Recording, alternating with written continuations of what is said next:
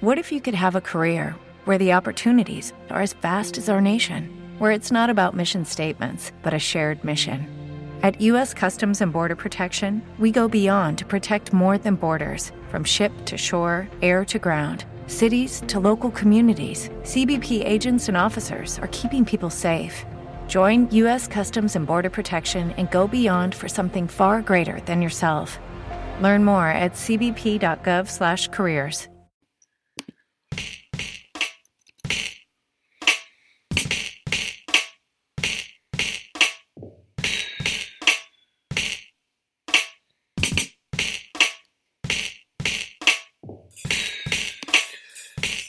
Well, hello, everyone, and welcome to Agree or Disagree the podcast.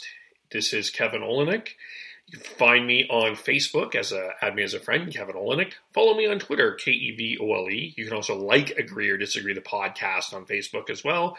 Uh, SoundCloud.com, K E V O L E, Spreaker.com, K E V O L E. Uh, subscribe on YouTube, Kevin Olenick. Subscribe on to iTunes, Agree or Disagree, the podcast. We all want to live a life of freedom. And one of the ways of freedom is travel, and another one is about internet marketing. We heard recently from Jackie Laminzo, who talked a little bit about internet marketing and her approach. But we also, our guest today has also used internet marketing and the fact that he's a dad and travel and faith to spread his message. Uh, Ricky Shetty is joining us today, and uh, hang on, I'm looking for something. Boop boop boop. I'm trying to hang on one second here. Yes, our guest today is Ricky Shetty. Uh, he is the owner and operator of Daddy Blogger, where he writes about parenting from a father's perspective with a big emphasis on travel, family travel with young kids. Currently, Ricky and his family are traveling around the world as part of their da- hashtag Daddy Blogger World Tour, visiting Asia, the Middle East, Africa, South America, and Central America. Ricky has been to 81 countries on six continents, and his big goal is to be the first no, first family to visit every single country in the world. Ricky is an internet marketer, digital nomad, and passionate, passionate husband and father of three young kids. And he joins us on Agree or Disagree the podcast. How are you doing today? Kevin, I'm a big fan of uh, what you're doing here, and uh, we've been connected virtually for a while. So I, now I'm super excited to connect here on your podcast. Thanks so much for having me on your show. Thank you. Where are you right now? I am now in Manila, Philippines, in Southeast Asia. And how is it out there? What's it like out there? Everyone asks, how's the weather out in Manila? So, how's the weather out in Manila? great question, great question. Yeah, it's uh, it's actually opposite time zones of the people in North America. So when it's like winding down in the evenings for you guys over there in like a Pacific uh, Northwest Vancouver area, for us it just starting. The day is uh, starting, so it's actually a sunny, blue sky here today. And uh, I have a little bit of a cold. You might be able to detect it in my raspy voice. So I'm drinking a lot of juice mm-hmm. and coconut water and uh, trying to recover from a little bit of a flu. But Philippines is, a, is beautiful. Um, it has 7,000 islands, uh, super friendly people. The good thing is everyone speaks English because it was a former American colony. Right. And uh, delicious food, amazing sightseeing, and best of all, cost of living, cost of travel is very cheap. Mm. Yes, yes, I've heard that. So I read your bio from your website, and it's one thing to hear the bio, but kind of tell us maybe from your own personal perspective. Tell us your story. Tell us how you got into blogging, uh, the daddy, the, the hashtag the daddy blogger. Kind of tell us your story of, of why why you've gotten into what you've done. Yeah, absolutely. You know, a bio is so hard to summarize your entire life yeah. into one paragraph. so I always struggle with bios in terms of reading them and, you know, also to create them for myself. So I'm glad you asked me to share about myself in my own words. Uh, so I'm from Vancouver, BC, Canada. and uh, I met my wife there. We got married there. Uh, we had a first, second, third kid there, and then uh, around the time of our third kid, we decided that we didn't want to just be stuck in the suburbs for the next 20 years of our life. And we made a big decision that we were going to sell our stuff and travel the world. And that's exactly what we have done.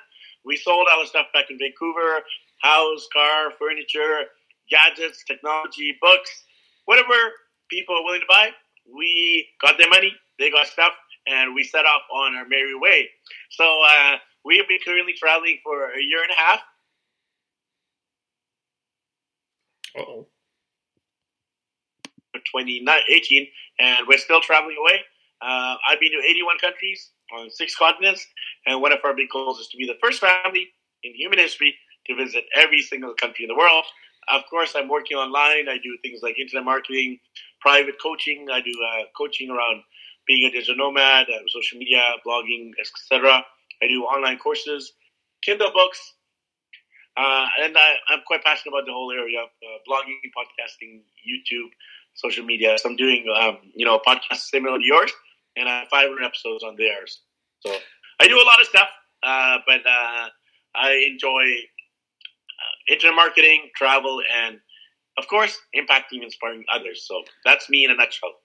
So the the the the thought around selling your stuff and traveling I imagine that there's going to be people listening to this podcast wishing, you know, I really wish I could do that.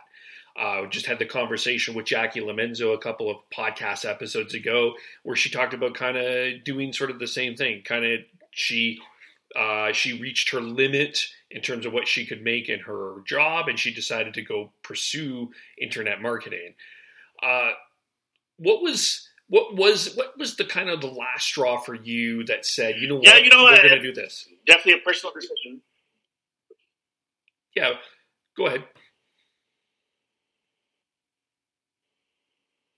Hello. Oh yeah, sorry, there might be an internet lag. Yeah. apologies for the bad Wi-Fi. So I might have interrupted you before you actually finished your sentence. So no. go ahead, Kevin. You can finish your yeah, sentence no, before was, I jump in and yeah, interrupt. what was the straw? Blame the Wi-Fi. What was the last straw? What was that uh, that that moment that said, you know what, we can do this, as opposed to we should we we could do this, we can do this. Yes. So uh, going from I want to, I can, I might, to we are doing this. that is the hardest part of the journey.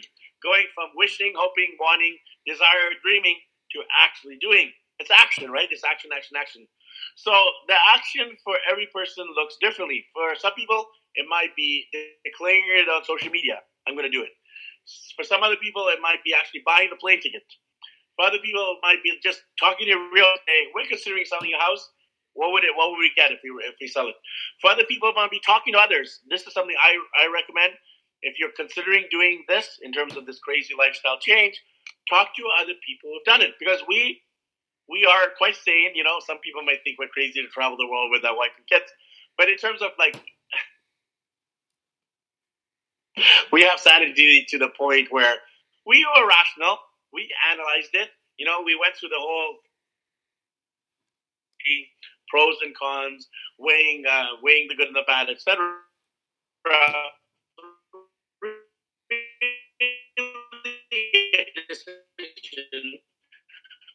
it. And um, if you feel like it's not working during the one year or the six months or the three months, you always can go back. Um, you can figure out a way to rent for a while or you know get any odds and ends jobs. But the thing is, we would have lived a life of regret if we did not take action. So the key for us was like we had to do something. We had to take action. For us, it was uh, make it public on social media. So on January 1st, 2016, after me and my wife talked about it, we were like, let's do this. Let's get the momentum into into action. So we put on social media. Uh, you know, uh, I actually was the one who instigated it, and I put it on my social media, on my Facebook. I said, "Hey there, everyone! Happy New Year's! Super excited to celebrate the Happy New Year, uh, the New Year. What we're going to be doing this year is we're actually going to take our kids and travel around the world, and we're putting on social media because we want to hold. You want we want you guys to hold us accountable. That forced us to act because we're like, man, uh, you know, like, did we do the right thing? What if it doesn't work out? What if we can't sell the house? What if we don't have the money? All those questions back and forth my wife were having, it, it didn't get, it didn't stop, but it, but it helped uh, force us to take action. So my big tip here is like that public accountability, talking to others who have done it, and um, and uh, you know just taking a small action like that. Small action was putting on my Facebook. Hmm. Hmm that's yeah, getting public with that, I would imagine, has done done good. Did you? It, it, was it, and also I guess when you did that, it was like we can't go back now because we just said this on Facebook, and what's said on Facebook like is forever, right? um, but like, yeah, I that's it's it, that's interesting where have been some of the what have been some of the kind of tell us some stories that you've had. Where are some of the favorite places that you have uh, traveled? You've been you're currently in the philippines and manila. So tell us kind of some of the other places that you've you've traveled that you've you've enjoyed. We could talk for hours on this subject because i've been to 81 countries and six continents. So i could just talk about each country you know? And i could talk about each country for at least an hour. So that would mean 81 hours. It might be your first ever 81 hour podcast. A record. But I, I don't know if you I don't know if you have 81 hours for me. You might have to take a few washroom breaks. But yeah. how do I summarize uh, uh, that many countries in a short two minute answer? I really believe every country, every individual, every experience has something you teach us. Mm. Um, so in terms of like my favorites, quote unquote, like um, for us, we really love South Africa South Africa has a great fusion of the, the stuff we like. We like the sunny, hot weather with blue skies. We love uh, people and culture and diversity. We love delicious food. We love low cost of travel, and we love animals.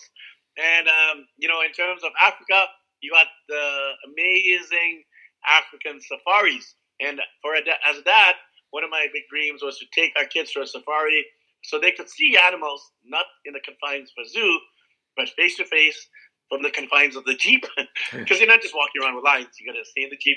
That's your only protection, basically, against lions eating you. Uh, so it was quite incredible to see uh, wildlife in the wild the way they were intended to be. And this is a bit agree or disagree question about should animals be in a zoo. We can debate that to another 81 hours. Yeah. But anyway, we can have 162 uh, so hours. Being, there you go. We'll do a, a double episode. Yeah. Part one, part two. So, being an animal safari in South Africa was one of our big highlights. Going to the Amazon and showing our kids about the biodiversity, the ecosystem of the Amazon in canoes in the jungle rainforest, that was amazing. Going to Iguazu Falls, which is the biggest waterfalls in the entire world, way bigger than us over there in Canada, you know, the Niagara Falls. It's actually three times the size and the water volume of Niagara. So it really puts Niagara to shame. That's Iguazu Falls. And uh, hey, I'm a Canadian saying that. I'm allowed to say that. And then finally, um, uh, we really like Machu Picchu. Machu Picchu was one of my big bucket list items. I had it on my vision board. And going to Machu Picchu, which is the Inca city in the sky, and um, and you have to take like a train, a bus, then hike to get there. That was phenomenal because that was a big uh, dream come true to see uh, Machu Picchu. I could go, go on and on, but uh, those are some of the highlights so far of a trip. Mm-hmm. How have you been able to, eh, or have you been able to, the challenge of keeping cost in an economic way? How how have you how have you done with that? What are some if if someone is thinking of this, give maybe give us some tips on that. Yeah, it's a combination of the we won the lottery and we got the inheritance at the very same day. we we struck gold, we struck lightning. You know, we played the six forty nine, yeah. and uh, we we had both parents die. Boom, and we got the inheritance. I'm just joking, just joking. You know, don't joke about winning lotteries or dying, yeah. right? So we do not play the lottery actually, so we we therefore don't win it. I don't think I've ever. I might have played the lottery, you know, a few times in my life, but I don't. I'm not an avid lottery player. Uh, it's just something I don't do. And um, our, my parents and my wife's parents are both still very much alive, so no inheritance there. Uh, and my parents, we we're very much a middle class family, so we just figured out a way to do our travels very low budget. You know, um, when people think uh, see people traveling, like, oh, that person must be rich. Well, we're staying in hostels we're staying like we're taking we're taking public transport. We're eating like a really low key food. We're not eating in fine dining. We're not staying in five star luxury hotel, hotels. We're not flying, um, you know, in uh, Concordes. It's very low key budget travel. So uh, some of the ways, obviously, to cut down on expenses are, um, you know, there's going to be the big expenses: the flight. Uh, there's going to be the hotel, the sightseeing. Those are probably the three big ones, right? So let me explain how you can cut down on those. Flight. There's something called travel hacking. For those of you who don't know, travel hacking is getting air miles and points through credit cards. So you get credit cards, uh, you accumulate the points, you redeem them for flights. You can fly across the Pacific Atlantic for even under 100 US. You know, talk to uh, people or check out websites such as Points Guy. Uh, Points Guy, he's a famous uh, travel hacker. He has some great resources on what credit cards to get, how to uh, collect points, how to redeem them, etc. So flights, a great way to save on flights is travel hacking. Uh, in terms of hotels, accommodations, so I'm a travel blogger. So as a travel blogger, I write about different things we see and do and stay. So I write about food, transportation, sightseeing, accommodation, and I'm able to get a lot of stuff quote unquote free because uh, I'm writing about them. So that's my work, and I'm promoting them. Uh, but but they're giving me a, um, the service or the product or the place to stay complimentary. So we get a lot of our hotels sponsored which really helps down on the expenses. I really believe saving money is making money. I'll mm-hmm. repeat, mm-hmm. saving money is making money. So if you just save on your hotel costs, you know, hotel maybe that's like 50 to 100 a night. That 50 to 100, that's a whole week of food in places like Manila. You know, like you got to consider the not just like um, uh, the the whole saving element. So how can you cut down on costs? On accommodation, on flights, sightseeing. So even flight sightseeing, tourism, um, I get a lot of that stuff sponsored. So our tours, like I mentioned, Africa Safari, we got that subsidized. Machu Picchu subsidized. Um, Amazon Rainforest, we got the subsidized. So there's either full sponsorship where it's 100% free um, or trade, barter. You do something, they do something, and you exchange. Then there's a whole subsidy angle where they might not give it to you for free. They might give you like uh, for example, 20% off, or they might give you like a $200 discount credit in return for a blog posts, etc. Right? So all that's going to accumulate. Uh, we're also working. So this is another thing I want to say. We work while we travel. We're not just on a permanent vacation doing sightseeing 24. The weather was well. The weather's great. I could be on a beach here in the Philippines, but I'm actually staying at home partly because of the raspy voice from the cold, uh, but also because I'm working. So I had a coaching call earlier today, uh, these podcast interviews later, and I'm actually working on my book launch for my next book. Um, I'm actually doing a seven part book series on the seven continents. So I'm constantly working. I'm doing my online courses, I'm doing my podcasts, I'm doing my book series, I'm doing my online courses, getting my sponsorships in terms of paid sponsors, but also the barter sponsorships. So um, the other thing is when we don't get stuff sponsored, we do uh, figure out ways to travel cheaper. Like for example, we will take uh, local buses. We won't take taxis. Um, we will um, stay in hostels. Like, hey, we're a family with three young kids, but there's actually hostels that are family friendly. They have private rooms. Um, even things like Airbnb, rather than paying for one one night, one night, one night at a hotel. Hotels generally don't have like weekly rate or two week rates, but Airbnb does. So we'll rent Airbnb. We'll uh, negotiate with the owner like we want to stay two weeks or we want to stay a month. And instead of the flat rate of you know whatever number of dollars, because we're going to stay longer, which allows their occupancy rate to go higher and them to get guaranteed money, they will in turn give us a discount. So that helps as well if you can uh, agree with the Airbnb owner to a discount if you stay longer. Uh, those are some of the tips I can come up with right away. There's a lot more, but hopefully that helps hmm get people's mind off the travel is too expensive paradigm. That's good. There's some good tips in there. The other thing that is powerful about travel is is it changes you in a good way. Uh, so how has travel? How has this experience changed your family? Like your wife, your kids. How has it impacted seeing all these cultures, all of this, all of this new stuff, the animals, all of that? Uh, different cultures, the diversity. How is that? How do you see that helping your kids, and how has that changed your family? You know, um, the changes that happen within my heart, soul, spirit, and mind is really be really, uh, I would say, untangible, uncommunicable, and hard to put into words. Um, so when I think of the changes, it's like, what has changed? One thing. That's everything. Mm traveling has changed everything. It has changed my mindset, my heart, my compassion for others, my views on poverty, my views on different cultures, my views on how the media portrays other cultures, my views on like safety, security, my views on how we're operating, uh, how we're raising our kids, how we're going to raise them in the future. My view on everything has changed. The one thing that's changed is that is everything, right? So, in terms of some practical examples of that, for example, I am from Canada, as is Kevin, our friend and host here. We live in one of the in the world. Period. You know, the U.S., Canada, maybe England, Russia. Uh, sorry, Russia is not. Uh, Germany, France, Japan. You know, they're the G7, right? The G7. So usually those are the richest countries. Then they're the more developing, uh, kind of the next in line to be richest countries, which are like, um, I believe it's BRIC, which is BRIC. It stands for B R I C. Brazil, Russia, India, and China. India, China, obviously, because of population alone, they're going to be the, um, the biggest superpowers because of economic size based on number of people.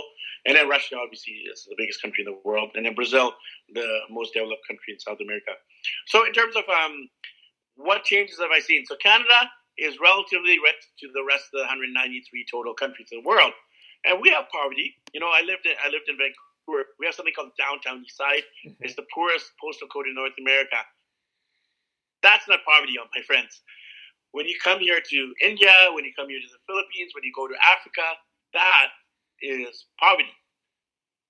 When you see moms, dads, when you see kids begging for money, when they don't have clean drinking water, when they don't have money to pay for their hospital bills, when they can't even go to a dentist, when they can't check their eyes, when they literally suffer needlessly that is my the biggest change that's happened to me because I really feel we have enough resources involved, but not everyone's greed, right? So I got to look at myself, point the finger at myself, and say, what can I do? And um, it's tough. I'll just give you an example. You know, a few days ago, I was at an internet cafe. I got to go to internet cafes to get good internet sometimes. So sitting in the cafe working, little boy comes in, he goes and he starts begging to all the people. Most people ignoring him, looking away, saying no. And the little boy, he came in with a gloomy, sad look on his face.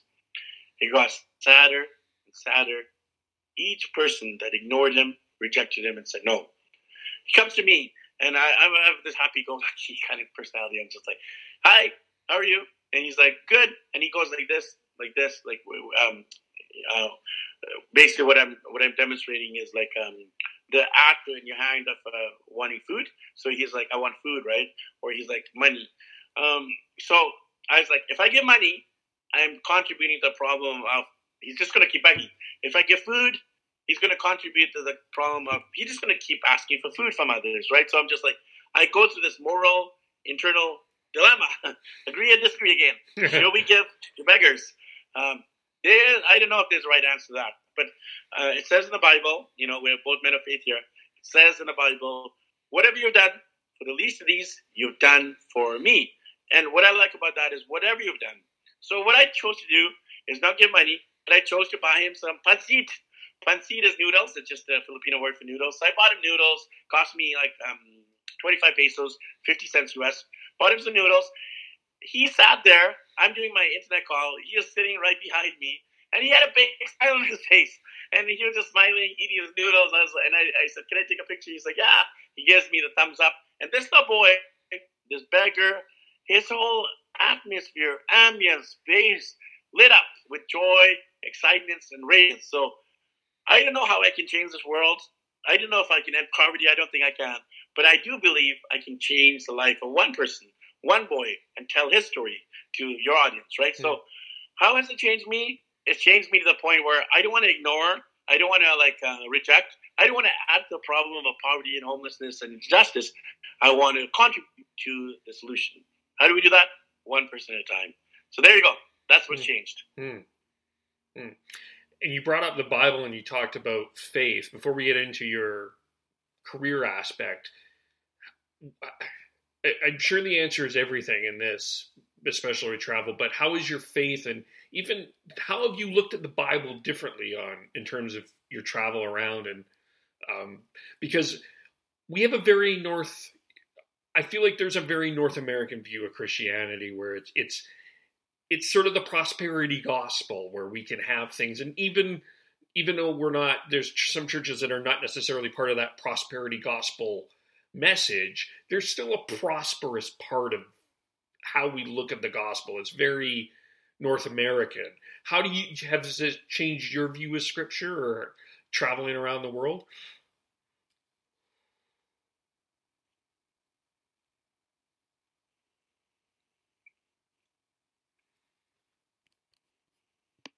You know, um, my faith uh, has definitely been challenged I, uh, you know, like I, I, I'm always challenged. Like, uh, you know, I happen to be a Christian, and uh, obviously most of the world isn't Christian. Hmm. we got Hindus, we got Buddhists, we got Muslims, we got New Age, we got Shinto, we got Jewish, we got no religion, we have Buddhism. so there's so many different religions in the world. Um, so me as a Christian to say that Christianity is the truth isn't necessarily what I feel we must do. I think what I what I what I've discovered is that I I found God through Jesus, and I do believe as a Christian that the only way to God is through Jesus. That's my theology.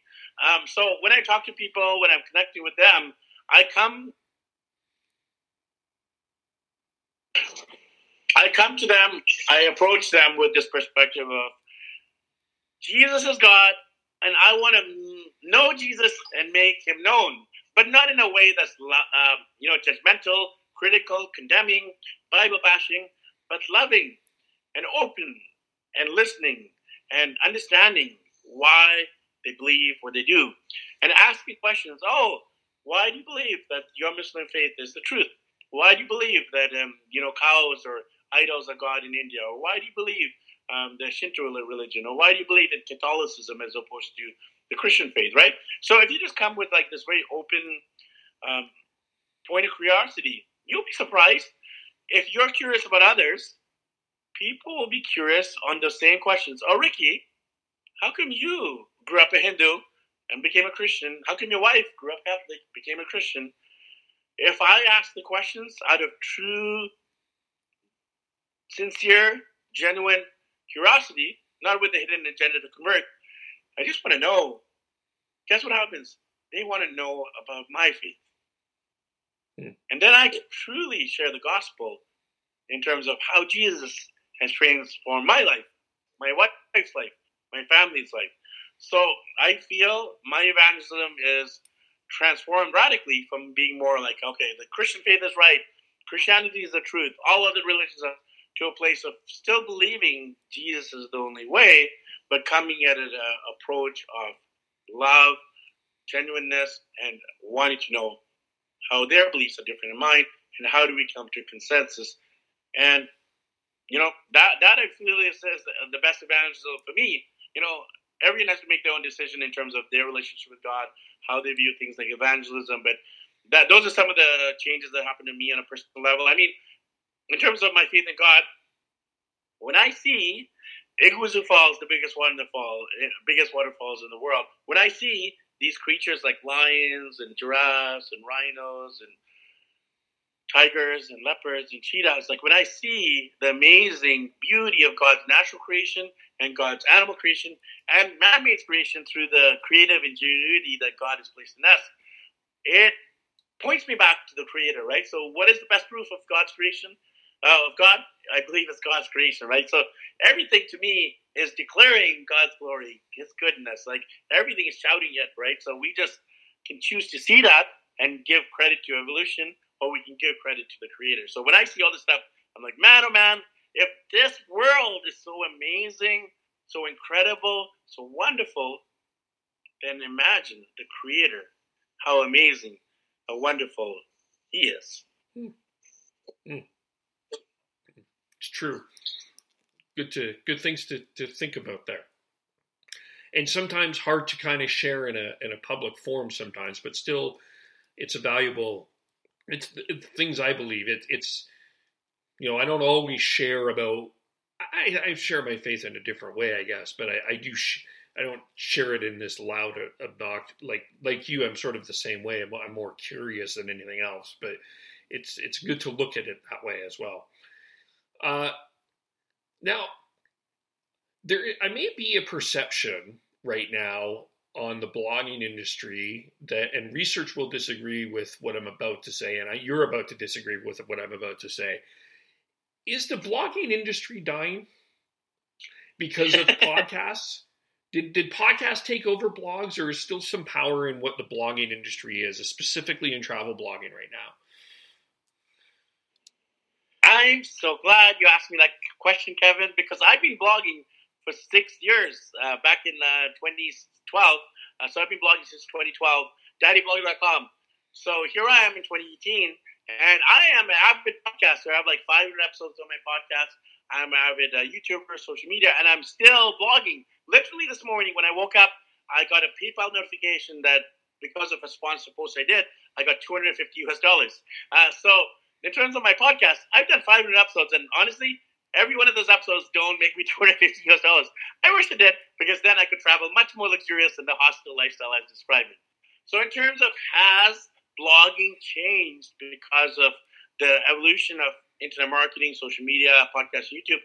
Yes, yes, yes, yes. The answer is yes. Now, in terms of answering your question, is blogging dead? The answer is no, no, no, no, no, and no. So, blogging is not dead. It is not dying. It's evolving. So, how is blogging evolving? Well, I really, I truly uh, believe and feel and see that the shift in blogging is more to an omni-channel approach. So, what a lot of podcasters do is, so they'll do their podcast. So, I'll give you an I okay. That's maybe a little bit easier to explain it. So, what I do as a host of a podcast is I interview my guest. Usually, it's on Zoom, and I do both video and audio. What happens after the interview is over? put the video on YouTube. I actually live stream it onto video uh, YouTube as well through the Zoom webinar or Google Hangout webinar, right? So it's live streaming onto YouTube. Uh, plus, it's getting recorded as a file onto my um, computer desktop, and I take the file, put it on iTunes. I take the file, I, I upload the video version of the file to Facebook, so people can watch the video version on Facebook who don't want to go to YouTube or don't want to go to iTunes. And I also turn it into a blog post. So you got one interview which has turned into four different mediums to reach four different type of people. But people like like to read, they can look at the show notes, they can uh, click on the link to the interview on the, the blog post. But people like to listen, they can just be working out, driving their car, they can listen on the go. The people like to watch and see the reactions, the gestures, the uh, the facial expressions. They can watch the video uh, on YouTube and also on uh, Facebook uh, because I put it there as well. So I really feel uh, the most strategic internet marketers are going to use this methodology of um, repurposing content. And uh, you can see the way that I described it. It's like I repurpose one interview to reach four different type of uh, people, right? Um, the audio, auditory learners, the visual learners, and the more kinesthetic uh, type of learners, right? Uh, so my answer to your question is that us bloggers, you know, like uh, people like me who started in blogging, we need to evolve or die, right? So if we just stick to blogging alone, the answer to your question is yeah, I believe that we could and we might die to some degree. But at, at the end of the day, I, I, think even if you choose not to evolve in terms of taking up podcasting or YouTube or being a social media influencer, because that's the shift too, right? Bloggers to social media influencers. The bloggers, they can still be quite successful as bloggers alone because then they actually super laser focused uh, on nurturing the audience and developing content, creating SEO. So blogging, they're actually strategic in a way as well that's different from the other strategy I described. Their strategy is like focus on one medium, blogging, writing, and focus on content creation for people who like to read content and build up your SEO Google ranking. Because when people search for things on Google, typically podcasts don't show up yet you know, uh, in future Google Google algorithmic updates, podcasts will show up better. Um, but right now, Google 2018 websites, blogs are still showing up, and then videos, and then maybe social media, then podcasts. You can almost guarantee when you do a Google search, a podcast won't be in the first place position. But I can almost, almost, almost guarantee you, I'm not SEO expert, but I can almost guarantee you, you'll see a website, you'll see a blog post, you'll see a YouTube video, then you'll see the other things. So hopefully, I've answered that question in terms of the different variations and the answer to that question because it's not simple as a yes or no. Well, it's it's it's interesting what you're saying because there's still there's research out that there's still 40% of the American audience that doesn't know what a podcast is. So what right. you're saying right now is it's not surprising what's coming up in terms of SEO. Blogging is still up there as a more common way to use your media format. Uh, it's it, it's not dying. I think you're right. It's evolving but um, and it was also it's interesting kind of your strategy around how you get people to, to listen or to read. I think that's a very brilliant strategy because there's there's strategy around there's podcasters that are using strategy around travel time in cars right now, which is on average about 25 minutes. So if you post a podcast, it's about 25 minutes that can get somebody's mm-hmm. attention. So there's really now becoming it's becoming an art form as opposed to when we st- when I started blogging, it was just like, well, I'm just going to blog. But now there's a there's becoming an art to it, isn't there? How to do this yeah, at a really high level. Absolutely, there needs to be strategy, not just you know, you need to be not just a good writer or even a, a good podcaster. You could ask the best questions in the world. You could be the best listener. You could be the best interviewer. But there needs to be like a business internet marketing strategy behind what you're doing, right? So even as podcasters, you know, most podcasters are not making money. Honestly, the truth. I'm raising my hand you know? as you're talking. so, if you're strategic in the way you're um, building a podcast, you're driving people from your podcast to your services, coaching, online courses, Kindle books, affiliate marketing, getting sponsors for your podcast, etc. Right. So, when I do my podcast, I'm not just interviewing people. I'm strategizing in terms of how do I drive my audience, my tribe, back into my products services that will ultimately make me more money, right? And of course, getting like direct money through sponsors by people clicking on affiliate links. Uh, obviously, if people just buy your stuff, like promote your stuff. So I really feel podcasters don't promote themselves enough. You know, they're busy uh, interviewing and talking about the guests. Uh, so, and I did that, by the way, too. Uh, for the first like hundred episodes, I would just focus on the guests, interviewing them, finding out their story, ending it by their their their website. But now I'd be more strategic because a lot of people don't know what we do as the hosts. So I tell people I'm like a coach. I have all these online courses. I have all these Kindle books. Uh, so it's a peppering and uh, integrating what I do into the podcast. So finding that balance between promotion and focusing on the guest and their business and their story, right? So I think there's a fine line there in terms of self promotion and um, other promotion of the guest. Yeah, it's it, it, the strategy around monetizing is is tough. Like, could you? Um, what are some common mistakes that you're seeing from a lot of people? You, you kind of got into that a little bit, a little bit, I guess. But what are some of the other common mistakes you're seeing from people uh, in terms of actually, in terms of actually pitching sponsors and asking about money?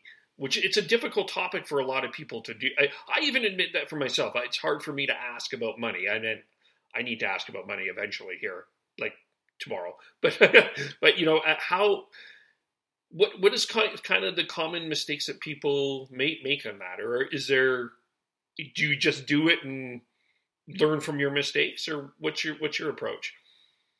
Um, you said it really well. You said you're not asking for money. So if you don't ask, you don't get. So it starts with actually asking, believing, and uh, taking action, right? So uh, it's like firstly, I think the, the biggest problem is people just don't have a strategy for social media, even, right? So a lot, a lot of business owners, entrepreneurs, they're just using social media. They're like, okay, I have a Facebook page. I'm just going to put my stuff there randomly and hopefully I'll get clients. So there's no strategy, there's no uh, directionality, there's no intention and purpose uh, in terms of what you want your audience to do. What is the problem you're trying to solve and how can you help? And I really believe that serving is selling. So if you want to like uh, focus on selling and oh I don't like selling and I don't like promoting myself all the time, you are probably going to be doing a disservice to our audience in terms of serving. So I would focus on helping and serving because I think most of us like doing that. Many ourselves, including me, I don't feel I have the natural gifting of a seller. You know, it's just not my the way I'm built. I like networking, connecting, adding value. So I just do that.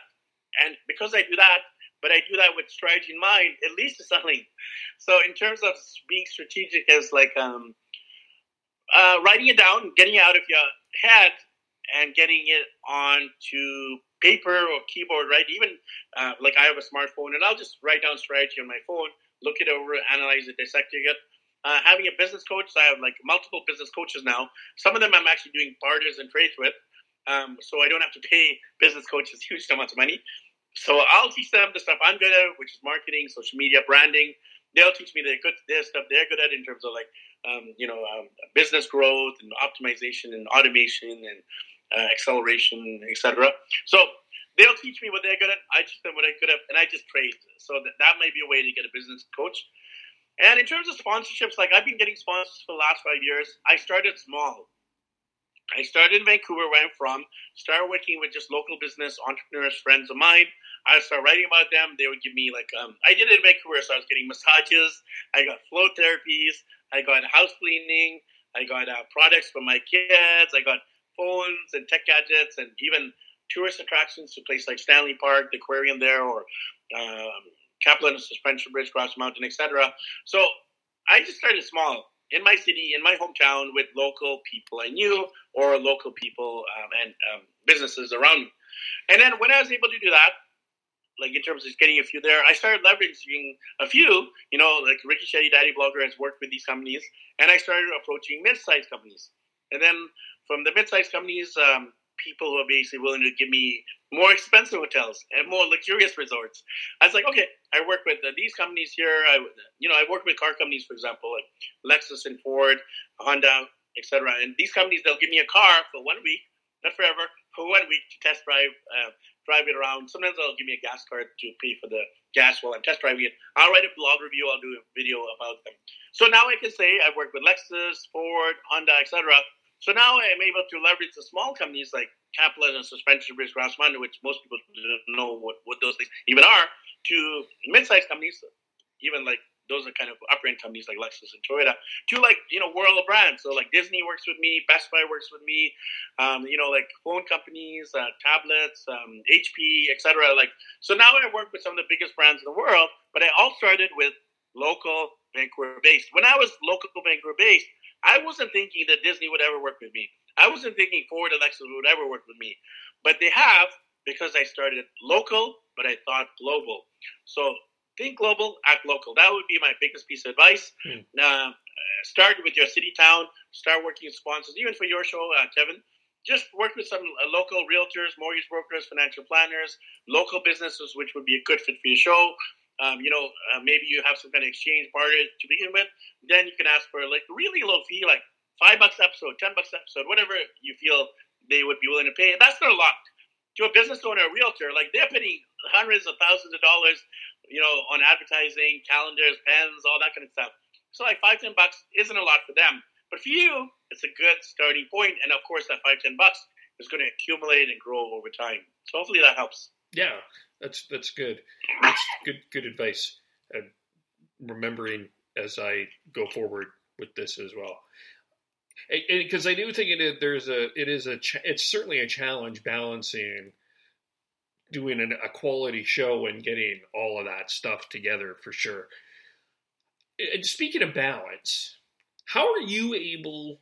Uh, what are the pros and cons? Because you've got we're going to get into some of the other stuff that you're getting to doing in a bit here, but you've got your coaching, you've got your writing, you've got podcasting, you've got your family. How how, how are you finding your work life balance right now? So work life balance is a myth. There is no such thing as balancing or time management.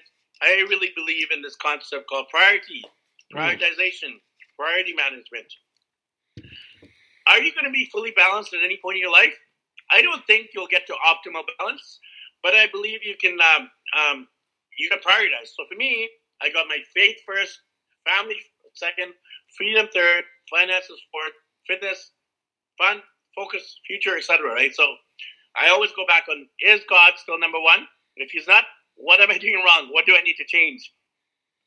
I was noticing I was very aware that God was not being first uh, because I was like focusing so much on my business. I was chasing money. I was trying to monetize everything I was doing, growing my business and income. But God was kind of um, hanging around, right? God is still there. But I was like Ricky mode, business growth mode. So I'm like, God's over here hanging around, waiting for me to, you know, screw up and like go back to Him. And then I'm just like, okay, I need to bring God into my business. So now I'm very open. I talk about God very openly in my business, and people are like respect, you know, big respect because that's who I am. I happen to be a Christ follower. I happen to be a Christian. And why would I be ashamed of talking about that in business? Because that is who I am. And who I am is what I do. There's no separation between who I am and what I do. So now God is much more in my business. And in turn, my business is much more successful because I've got my priority on God properly aligned. Same with family, right? So when I look at myself and I'm like, when my kids come up to me and they're like, Daddy, you know, can we play? Can we uh, do this puzzle or game? Or can we read a book? I have my smartphone in my hand. I'm looking at it and I have to remind myself that what's more important here? Sit with it. What's more important here? Is it answering that Facebook message, or is it my little daughter, the most important thing in my life, saying, "Can we play?" Mm. We know the answer to that question, but as dads, as moms, we often say no to the daughter and yes to the social media device. So that's destructive to the psyche of our kids, right? So I need to be aware of that, and I, am saying all this not by saying I've solved it, but I'm a work in progress. I am trying, attempting, yearning, longing to put God more in my business. I'm attempting, longing, yearning to put my God, uh, put my daughter over my business, my social media, my phone, my technology, right? Um, and then in terms of finances and freedom, I've chosen to put freedom as a higher value than money because we can work like crazy. We can make six, seven figures. But if that six or seven figures equals breakdown in family, lack of time with kids, stress, health issues. Is that money worth it? The answer is no. So again, analyze and dissect whether you're focusing on finances or freedom. For me, there's no question freedom is a way bigger value. So I could be back in Vancouver working like crazy and making a six figure income, but I choose not to. I would rather have way less money, but have way more freedom because that's just a value that's important to me. Being free of a, a suburb, being free of a house. Even my house, you know, we were paying a mortgage every month. That was actually a ball and chain. So, what was more important to us? Paying the mortgage, having the house, or freedom? We cut the ball and chain, got rid of the got rid of the mortgage, and now we're free. And that is actually super, super, super, super liberating. And that's just because the value of freedom was so high on our prioritization list. Hmm. Hmm. I always answer questions with a little bit of philosophy. I hope you don't mind. That's that's who you are. You you got to be you. You be you. That's who you are. That's okay. The, the people yes. are enjoying it. People are enjoying it. yes, it's yeah. It's uh, it, uh, it's interesting to kind of think about think about that a bit and, and let that uh, kind of sink in a bit about what you're you're talking about, what your priority is, because and everyone is going to be a little bit different on that. Uh, so you've got some other projects going on, and it's and you are stepping into something new. Um, but so you're stepping into the TED Talk world. I see. Um, what's uh, exciting you about that? What's nervousing you about that? That's a congratulations for being a TED Talker. I think that that's a that's a huge accomplishment, by the way. And what's uh, have you kind of thought about what you're going to do there, or? Yes, yes. Uh, so I, I really believe what we should do be is an alignment, right? So including my TEDx talk, I really feel it just uh, it's an outworking of what I'm already doing. So I'm already, um, you know, um, I'm an internet marketer, traveling the world, inspiring people to travel, uh, make money online. So I do that on my podcast or in my media interviews, do that my blog, social media, YouTube channel. So there's alignment with that, teaching people to make money, but make a difference too. It's not just making money, but make money, make money, make a difference while traveling the world. So my TED Talk will be on the topic of can everyone travel? Because I'm here in the Philippines. Philippines is actually one of the poorest parts of all Asia, if not uh, all the world, right? So it's one of the poorer countries. Of course, you've got Africa, and you have a lot of poor countries there. But in terms of Asia, you've got the expensive countries like Japan, Korea, Singapore, Malaysia. Then you got a little bit of poorer countries like the Philippines, Indonesia, Thailand, Laos, Vietnam, Cambodia, India, etc. So in terms of like uh, what I'm going to talk about is like, can everyone travel? And I'm going to inspire people to think differently, change their mindset about travel being expensive, and showing people it is possible to travel. And you might not travel to every single country, every single continent. You might not travel across oceans, but you can travel to a new part of your city. You can travel to different state. You can travel within your own country. So that's the uh, kind of the overarching view of the TED Talk. It's happening in November, so two months from now. So I'm fine tuning it. I am uh, crystallizing the idea more, but it's the idea of what's spreading of can everyone travel? Hmm. That would be very interesting. That's a future agree or disagree. Watch for that on my It Facebook. is. Facebook The- well, I mean, the answer is yes. That we've already kind of discussed that. Yeah. The answer is yes. Can everyone travel? Um, and obviously, we, I've shown you ways on how to do that through sponsorships, budget travel, uh, selling your stuff, getting a salary online. It's the four steps to travel the world, by the way. Hmm. Uh, four S's. First, you save, then you sell, then you get sponsors, and fourthly, you get a salary. So, I believe the answer to the question is yes. Everyone can travel Hmm. if they follow those four steps. Hmm. Uh, I wanted to get into this too because we don't hear much about this um, blogging community. But can you talk a little bit about what the daddy blogger community is like right now? What are what's what's going on over there? I we haven't heard I haven't heard much going on in the daddy blogging world. So maybe give us an update on that.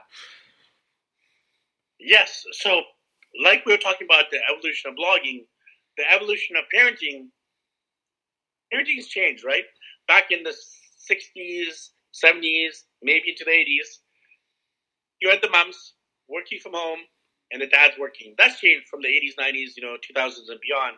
It's changed. There's been a shift. From the decade, from the 60s, 70s into the 80s, there was a shift. The shift happened when there was a necessity for the moms to start working because if they didn't, there would be not enough money to pay the bills. Uh, so what ended up happening is there was a shift, and that led to obviously the women's movement and women's empowerment and women, you know, taking leadership roles and all that. And all good, you know. I'm all for, for supporting women, championing them on, and uh, helping them get the same salaries the men do and same rights the men do. So the shift in the women's movement affected parenting. Because what happens when that shift happens? Well, if women are working and um, there's kids, what happens to kids? They get put in daycares. Hmm. And I happen to have a strong opinion on daycares uh, just because I put my kids in daycares and I didn't feel that was the best decision for my kids. It was the needed decision at the time because we're paying a mortgage and we had to put a kids in daycare because if I didn't work, if my wife didn't work, we couldn't afford to live in Vancouver, one of the most expensive cities in Canada. So it was a choice of necessity, not a desire or want. So daycares for me is like, yeah, you know, you might have to do it, but is it the best for our kids? I would rather have the parents taking care of the children rather than strangers taking your children. Okay, so a little bit of a um, controversial thing I, I brought up there. I brought there. But in terms of like the daddy blogger movement of stay at home work from dads, so what's shifted is like obviously women in the workflows, um, question about what to do with kids. Some dads they choose to actually stay at home because maybe the women have a really strong stable job, they like working, and they they even might give birth, but then they're like, you know what? I don't like this whole nappy changing. I don't like I don't like hanging without with my kid for seven. I need a break. I need to work. So they tell, honey, what about you, right? You have a discussion mom and dad, and then a lot of dads actually choose to stay at home. Uh, they might be working from home dad. They might be entrepreneurs who have the flexibility and freedom in their work. Um, so what's shifted with this whole parenting movement is dads are becoming much more involved with parenting. And a lot of them become bloggers because they're staying at home and they're like hanging with the kids. They're like, okay, I need to do something, right? They get sweaty palms. They're like, they want you to do something. So what do you do? You become a blogger because it's the easiest path to an online income. You're just like, you know, I didn't know what to do. I have a lot of stuff going on in my mind. Let's start writing about it. A lot of bloggers are making money, getting sponsors, and let me do it too, right? So there's been a big shift with a lot of uh, uh, moms working, dads staying at home, dads Being home who turn into dad bloggers. And in terms of the shift now, I, I think it's becoming more global, by the way. That's something I've noticed. it was very much exclusive to North America just because of the high cost of living in North America. It spread to Europe, Australia, New Zealand, to the West. But that same shift in terms of the economic shift is happening on a global level. I see it here in Asia, where now there's Filipino stay-at-home dads, where there's like Latino stay-at-home dads, there's African stay-at-home dads. That was a big no-no in these traditional cultures. Like, and it's still, it's still this shift is slower in these traditional cultures. This shift has happened much more with the Thanos snap the finger in the Western world because they just they've evolved quicker. They, uh, maybe the individual individuality uh, you know, like for example, in these traditional cultures, there's a lot of um, in-laws and helpers who can help take care of the kids. They don't have. There's not many daycares here in the Philippines, for example, or in India or Africa. They don't need daycares because they have family members to take care of the kids. So mm-hmm. when I when you ask me about the whole shift in um, parenting, the shift in dad bloggers, I, I see the shift as uh, not all dad bloggers are Canadian, American, European but they're more dad bloggers who are here in the Philippines. I've got to know them. I'm like, oh, this is cool. Filipino dad blogger. This is cool. African dad blogger. This is cool. Latino dad bloggers. Those are some of the shifts I've noticed and I'm observing. Kevin. Hmm. hmm. Interesting. Interesting. Is there anything we haven't touched on yet that you wanted to talk about? Um, what do I want to talk about? I want to talk about can your listeners do what we've done. that because I don't like it when you know at the end of the day, like people like, okay, that was a great episode, Kevin. You brought in a great guest. You know, he he was uh, pretty cool, dad guy, making money. He's Christian, traveling the world. But my real question is, can I change the minds, hearts, souls, spirits, actions of your listeners who are yeah. listening now around the world from their headsets, you know, from their homes, cars, um, working out, etc. Can we change their thinking to believe they can do it, right? I really believe because I'm so passionate about this area of like working, making a difference, and traveling. I believe that everyone can do it, including your listeners. So if there's one of your listeners who's still struggling with that issue, contact me, and I would love to do a. This is something I don't offer people. I want to do a free session with your audience to help your listeners shift from I can't afford it, it's not the right time, I have kids, got pets, got a mortgage, to believing they can. Because when you believe you can, you will. What does hold people back in your mind? I asked that about Jackie too. What what is that hold? What's that? What's that thing that holds us? Like why are I, feel like it's it's kind of like the balance between comfort and misery. There's a part of us like, well, we're comfortable here. I've worked here for X amount of years. And then kind of the soul gets feels starts to get a little bit miserable. What what is that thing that holds us back that doesn't make us feel that we can't do it? What is that? Uh, yeah, I, I truly believe this, Kevin. The thing that is holding our holding ourselves back is our minds. The thing is the mind. So those things, like for example, comfort, safety, security, the mortgage, kids, health, aging parents, name your excuse, ethnicity, nationality, sexual orientation, religion, uh, there's terrorism, lack of money, lack of time. Name your excuse here. Solve that excuse by changing one thing, which is the mind. So and you know, at the end of the day, like it's fine if you feel comfortable and secure in a suburb. Maybe that's what you are going to do for the rest of your life, and that's cool. I do feel that there's an entire world beyond the confines of your house, your apartment, your townhouse, wherever you're living in the world. There's an entire world that is waiting for you to see it. So the top regrets of the dying are I didn't follow my dreams. Hmm. I didn't forgive. I didn't mend my relationships. I didn't do the thing I should have done. You don't want to be like the bucket list guys, Morgan Freeman and Jack Nicholson. You know, uh, great movie by the way. Watch the movie if you want to get inspired. These guys, you know, they're they're super funny actors, but it's a metaphor for life. They waited until the deathbed, and they haven't done any of the bucket list items. They're about to die. They meet in the hospital, and they choose. They change their mind and said, even though we're on a deathbed here in the hospital. We are to still follow our dreams. So no matter how young you are, no matter how poor you are, no matter how rich you are, and no, how, no matter how in between you are, I truly feel that everyone has this opportunity to see this amazing world, to make a difference, make a change, because when you change your mind, you'll change the world. So I really feel that travel as the one of the greatest opportunities to do that. Speaking from a biblical perspective, Matthew 28, it says one thing very clearly, you know, to your Christian audience here. Matthew 28 says this Go and make disciples of all nations, and I will be with you to the end of the age. So if you unpack that from a travel perspective, from a missionary perspective, from a making a difference and contribution perspective, it's very clear, action oriented. Go, make disciples, help people, transform them. You know, uh, friendships, mentoring, coaching, podcasting. That's all making disciples, right? Of all nations, there's 193 United Nations countries, right? All nations need need God, and God's with us. That brings the faith element, right? So for your Christian specific audience, you know, it's it's biblical as well. So you know, I want to end with this as well. Like, there's a great movie I talked about, uh, Bucket List. There's also another great movie. I like to kind of reference movies in in the teachings. Uh, there's a great movie. It's called Up. It's a Pixar mm. movie. You know, yeah. as a dad, I love watching Pixar with my kids. Before kids, I didn't watch cartoons as much. I've grown and adapted to it. So Pixar. I don't know if you guys have seen it. Spoiler alert! Hashtag spoiler alert. so there's a there's a guy in the movie, and he's married to his lovely wife, and they've been saving for a trip a vacation, a holiday, a life of adventure. They have a jar and they're putting coins in the jar, putting coins in the jar, putting coins in the jar.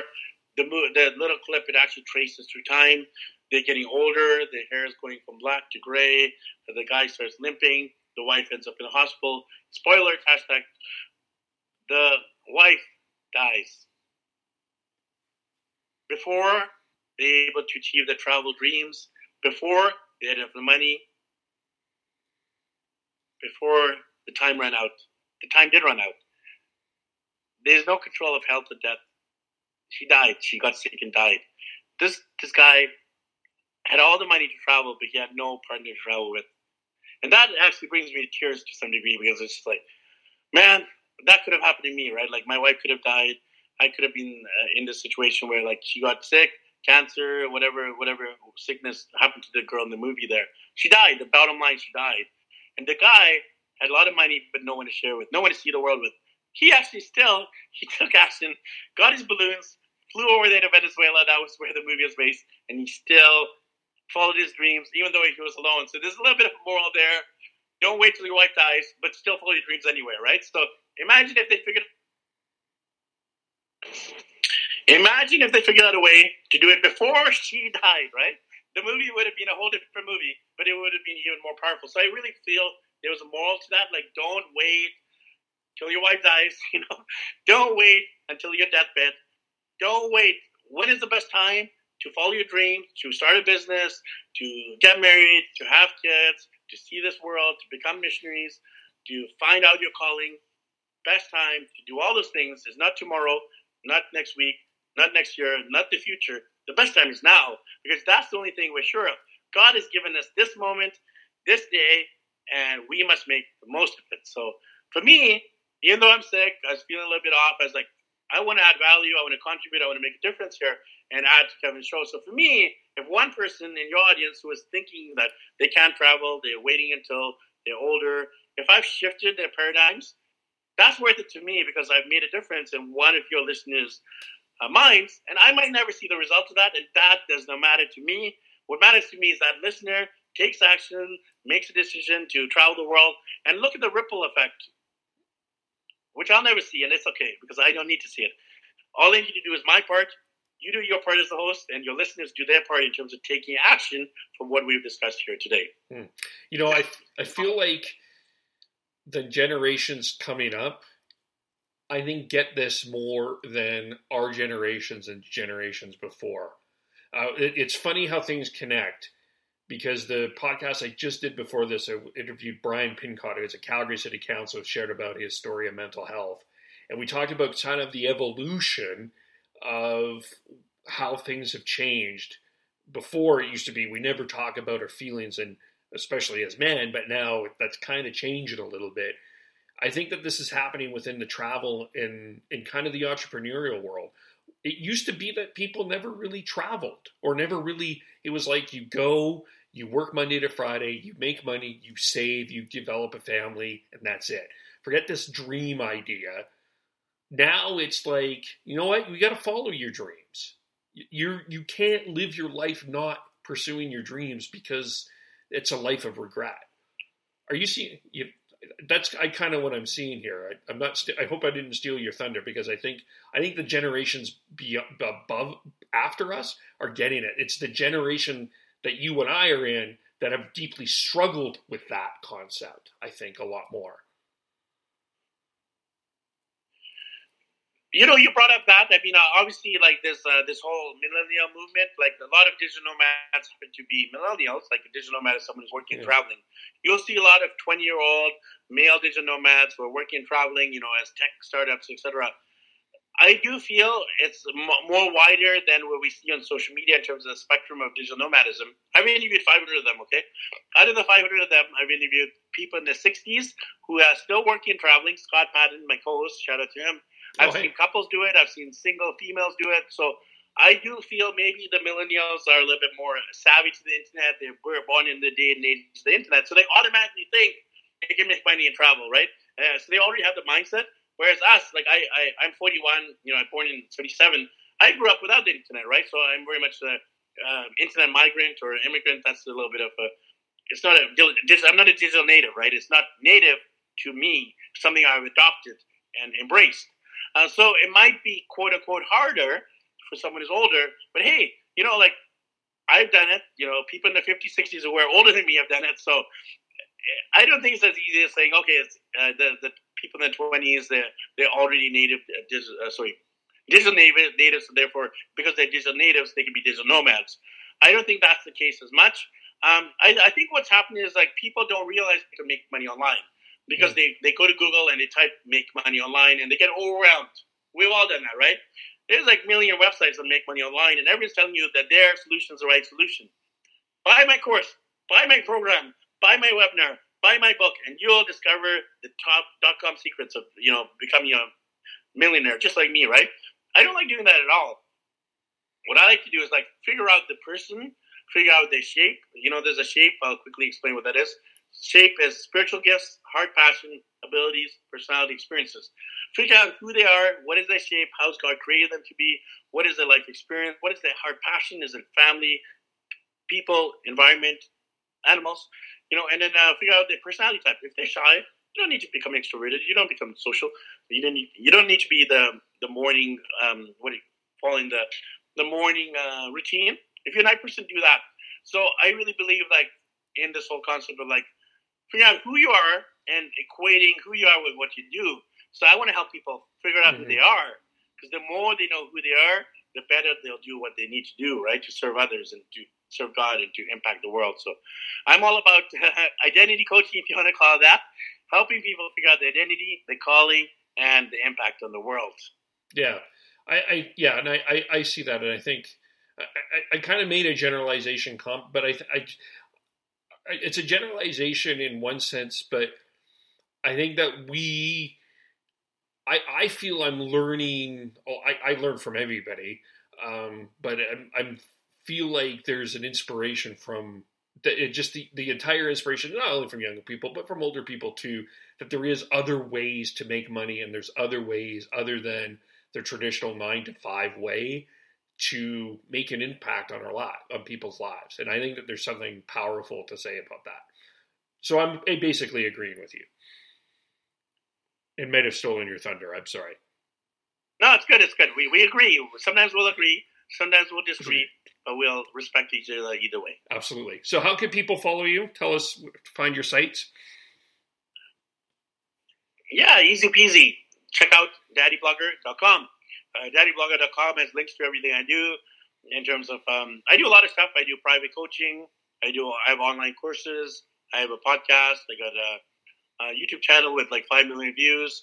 I got uh, virtual summits. I have seven Kindle books about the seven continents written for kids. So I have a lot of stuff, quote unquote. But um, at the end of the day, if you connect with me there, I want to help.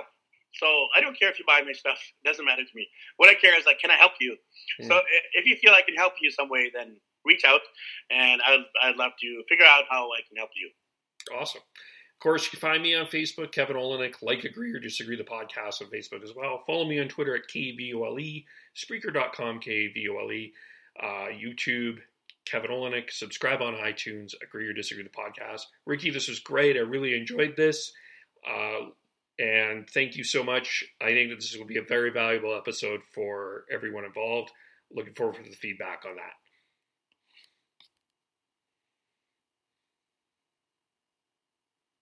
Thanks, Kevin. I'm a big fan, and if I can do it, so can you. Thanks, yeah. everyone. All right, we'll talk to you everyone soon. Uh, next one, we will have Kristen Raworth uh, talking about Me Too. We'll talk to you soon. Bye for now. Hello, it is Ryan, and we could all use an extra bright spot in our day, couldn't we? Just to make up for things like sitting in traffic, doing the dishes, counting your steps, you know, all the mundane stuff. That is why I'm such a big fan of Chumba Casino. Chumba Casino has all your favorite social casino style games that you can play for free anytime, anywhere with daily bonuses. That should brighten your day a little. Actually, a lot. So sign up now at chumbacasino.com. That's ChumbaCasino.com. No purchase necessary. VGW. Void were prohibited by law. See terms and conditions. 18 plus.